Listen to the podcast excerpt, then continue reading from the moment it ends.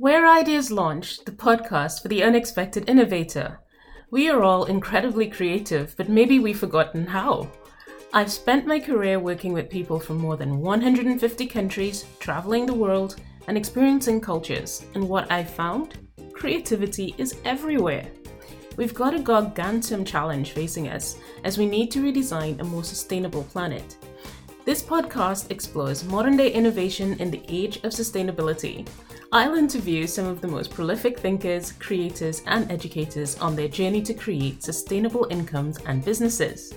My guests and I will teach you how to be creative, create business models, and explore curiosity with the courage to level up in your career. Join me every Wednesday for a new edition of Where Ideas Launch the podcast. Welcome to our episode. Dr. Nicole Tschierske is a scientist and positive psychology coach who helps women in science and tech use their head and heart to get seen and noticed in their company. Nicole lives in Hamburg, Germany, and is a food chemist by training and holds a PhD in chemistry, Nexus certifications in coaching, positive psychology, change management, and advanced problem solving. Welcome, Nicole. Hi, Catherine. So, you are a food chemist. How does a food chemist find her way into people and change? Yeah, it takes a crisis. So, I was working in um, product innovation as my first job or the first years of my career in the industry. And then, as it is within those big companies, sometimes there's a merger, and then it takes quite a while to kind of like reorganize and resettle things. So, what um, how that affected me. So that was change experiencing change or the impact of it firsthand. And how that affected me was really ending up or being put on hold for quite a few months. And i had hardly anything to do because they were sorting out things and discussing and trying to agree on how to move forward. And i just like i like working. Yeah. not working was really really horrible. And um yeah, so that led me to seek out a coach to help me get out of this energy slump. And then within a few sessions, he had me all going up again and uh, pursuing new pathways and so on. And I was like, how did you do this? I want to be able to do that too for people. And that's when I then started coaching training and get into all this kind of space. And um, then, as luck would have it, uh, the opportunity arose within the company to uh, lead the change management work stream for a big business transformation project. And I was like, man, I have this newfound passion, kind of. There's an opportunity. I know the team is great. And so I jumped right in. Wow, that's amazing. And and how how have you transitioned this this change management work in this time of remote working? How has that worked for you? So basically, I started in the role before before COVID happened. So um, there was still a lot of, you know, there was a lot of traveling involved, going places, meeting people, doing trainings in person, uh, having those types of conversation and this engagement and working with the team, you know, in meeting rooms and all that. So the way you you would think about project work, and then um, yeah, and then we couldn't travel anymore, and what has changed is really let's just say the level of intention uh, needs to be a different one. So, really, what are we doing? Um, so, being really more focused and prepared, um, being mindful also of what's going on, and being mindful of what we don't see that's going on. So, there's a lot more checking in. Um, yeah. So, I mean, the mechanics of it is fairly simple you know you just you know just sit on the same chair every day and dial into different types of meetings but um, the intentionality uh, needs to be different but i'm happy to report that the team found a way of working and yes probably having become so cohesive beforehand through all this great collaboration but this really took it up a notch so we really stood okay. even closer together and um, we're just really very intentional and um, conscious about how we interact and how we run the project in different phases. So, and it worked out fine so far. Yeah. No, that's that's brilliant. And what skills do you consider to be the most important for employees in large organizations, given what's happened with COVID, given you know the kind of inflection point that we're in right now? What skills do you think are the most important that people should be focusing on now? Mm, yeah, so three things for me, uh, and they are no particular order. I find them all equally important. So one is learning, and learning not just in the sense of um, you know taking part in a training or reading a manual or, or a textbook these kind of things but actually learning from life and from what's happening and not just every half a year when you do a lessons learned or a review or something but on the go having these like heartbeat retrospectives every week asking yourself what's working well? What are we going to change? And then really yeah learning on the fly so to speak. So that's that's one. Um, and by that then also always being able to get ready for what's next yeah? Because we you, you notice this and this kind of prepares you for change properly then. Yeah. The second one is emotional intelligence. And i know it's sometimes a big buzzword but really knowing how to stick with data not drama. Mm-hmm. and um, just knowing how to you know navigate uncertainty taking a step forward and taking decisions even though everything is volatile and ambiguous if we want to take those words you know in. But there's like it is just a reality and you need to learn how to how to cope with this. Not not only how to cope with it but how to um, still excel in those type of environments and uh, make progress. And um, so that's emotional intelligence. And the third one is really relational intelligence. So building relationships um, connecting with people and having those you know even now that we are missing this kind of like being in one room having like this like almost feeling the social fabric but now we have yes. to um, put so much more effort into creating our relationships and maintaining them um, because because that is what's needed to to really be affected and get anything done yeah, I think you, you've raised three very interesting points. And uh, on the point about learning, I mean, there's an element of experiential learning, I guess, that we need to bring out. But how would you recommend people get into that experiential learning? Because, you know, if I think if I think back, you know, maybe some of the ways that people did this in the past would be to take a gap year, for example. So before you even get into the job, you take a gap year, you tour the world, and you experience different cultures. And that that already gives you something new, right? Something experiential. How would you recommend people go about bringing an experiential element into their learning journeys? Mm-hmm. So, um, I mean, one thing is learning from the things that you do every day. Yes. So something that I established with, you know, let's say you um, you implemented a change, and then you still need this ramp up phase and stabilize it, you know, and really embed it in the ways of working. And so what I what I then do with those teams that just went through this kind of like go live implementation phase to really have a monthly kind of learning loop session where we just have this this pause and just reflect on okay what's really going on? What have we achieved in the past months? What are the gaps that we're having? So so being intentional about learning from the experience experiences that i make every day in my in my job um, but then what you mentioned for you know maybe creating other experiences for ourselves i'm pretty sure there are a lot more you know projects going on in everybody's company than mm-hmm. the ones that touch your own role and so maybe there's an opportunity for there for you there to volunteer you know maybe there's a kind of like environmental working group or diversity and inclusion working group or whatever you know yes. and so or just you know people create stuff all of the time. So you can find those types of projects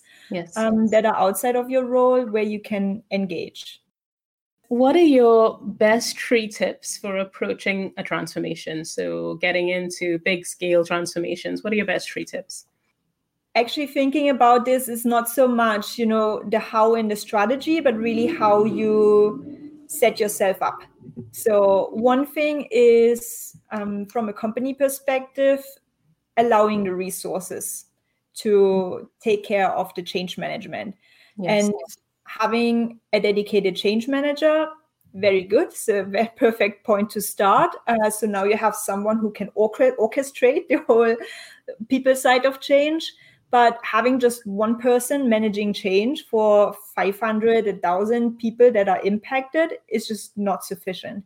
So yeah. all of your project team members, all of your subject matter experts, all of your line leaders, they all need to play a role within change. And for those that are heavily involved in driving the project forward, I think at least 20% mm-hmm. Allowing mm-hmm. for them to spend on really just engaging and taking the rest of the organization with them yes would be a good place to start yes. so that is one thing so allowing the resources the second bit is really integrating change management and project management you may have two different people doing this but the activities and the tasks they need to be in one plan you cannot yes. have one plan here and the other plan here but uh, they should be combined in one so nothing falls through the cracks. And uh, the third point really is um, increasing your organization's capacity for change. So, really upskilling people, both leaders and frontline employees, to know how to go through change successfully and how to implement it. Um, because, you know, when you ask something of someone, then I'm always a fan of giving them the tools to be able to meet those requirements. Absolutely. Really good points. And thank you for that. Um, can you talk about your bigger vision for women in tech? So I know this is an area of passion for you, um, you know, and you've you've you've transcended tech and you've taken your skills to another level in terms of that organization playing field that you have now. Tell me about your vision for women. Yeah, so I'm going to cheat a little bit. I'm going to say for it's my vision for everyone who uh, who is an employee or who works for a living. Um, I work mainly with women in the STEM fields because I can relate most to them because it's my own background and our brains are sort of wired in the same way. Um, but really, my vision for workplaces in general is that just people can thrive and have an opportunity to you know be their best at work and really enjoy going there every day because I don't know how you feel, but uh, if we have to work over four decades, like we better have some fun doing it. And so that's really important for me. And then creating those environments, um, sh- showing people how to um, really step up and be there and seize opportunities, but also providing those opportunities equally for everyone. Um, this is just, I would love to see things going that way. I agree with you. I mean, this is one of the reasons the show is called the way it's called, right? This idea of transcending work is something that I've fallen in love with simply because it no longer means work, right? So if, if you want to bring yourself to doing something that aligns to your purpose, that you feel a more intrinsic joy from rather than the extrinsic rewards that you get, you know, this for me means so much. Yeah. Mm. Um, and we have a comment from Joe. Uh, change management is often seen as the nice to have on projects. What's your approach to companies that take this view? How do you get them on board and see the benefit of proper change management as part of transformation? Excellent question, Joe. Yeah. So, Catherine, I know you have an opinion on this as well. So, would you like me to go first? Or go first. Go first. Yeah. Okay, so when you speak to companies about this, for it's like really always thinking they think about finance, finance, and finance. So mm-hmm. I always bring it back to um, change management can really help you, given that the you know technical solution you provide is the same proper quality, but change management can really help you increase that return on investment or even get this return on investment because um, you need you know no perfect system or great process will do you any good if there's no no people there who are willing to use it and, and use it in the way it was intended. Mm-hmm. And uh, so that is one thing, maximizing return on investment. And the other bit is really minimizing the disruption to the business during the transition phase. So because change creates upheaval wherever you go, you know, things won't go as smoothly as before, and that's natural and that's normal. But how can you then accompany and enable the organization to go through this so it doesn't have customer impact? Yes, I agree. I, I would probably add that the pace of change now is no longer human scale right? So it's it's accelerated beyond our ability to cope naturally with it. And therefore this is why you need that extra support right? You need to bring people along in the journey. And you know they say that most people are, are actually um, aver- aver- aversive to change right? They don't they don't mm-hmm. want to to step into change. Um, and now we are accelerating so many things. I mean the, the shift to remote work was supposed to happen three years from now right? Um, you know and we all got pushed into it while being pushed out of you know walking on the streets and having things that are normal. So you really need to to hold people's hands through this through this journey. So this is part of the this is part of the process. And and mm-hmm. without it you don't have an engaged workforce. And what you really want you know it's it, it's to the point we spoke about before. What you really want is people bought in to greater journey a greater bigger picture I think what what are your kind of hopes for for a new beginning in 2021? Difficult question. oh man, 2021. Well, I think we all had a really great reality check this year with like as I mean this year is like it it feels like it's so much has happened it could feel, fill a decade, you know. Yes. With like the bushfires in Australia at the beginning, then somehow um you know covid hit then there was all of the um the um you know racial injustice topics uh, in the us and all over the world. Then we have um then we have uh, all of the crazy election and i'm not even talking about the us but also you know belarus and so on. It's like there's there are many many things happening all over the world. And it's just looking around and say, man this is a real reality check. And I hope for many of us a wake up call to pay attention to how we treat each other, how we treat our planets, and to make, you know, not a you know small new year's resolutions but actually starting to change the way we live and how we conduct ourselves on this planet um, to create a world that's really you know that can sustain living for peaceful living for everyone I couldn't agree more. Thank you so much for your thoughts and, and for your generous sharing. And thanks for joining the show. No, thanks for inviting me, Kevin. I always love talking to you. So, all right. See you all next week. Take care. Thanks for listening. This podcast was brought to you today by the Depot Virtual Service Hub. The Virtual Service Hub is our digital transformation strategy service that supports startups needing to optimize their processes and their performance to scale up for growth. We also help medium sized firms in modernizing their operations, and our services include sustainable strategy, analytics, and tech enablement. To find out more, contact Catherine Ann Baum on LinkedIn.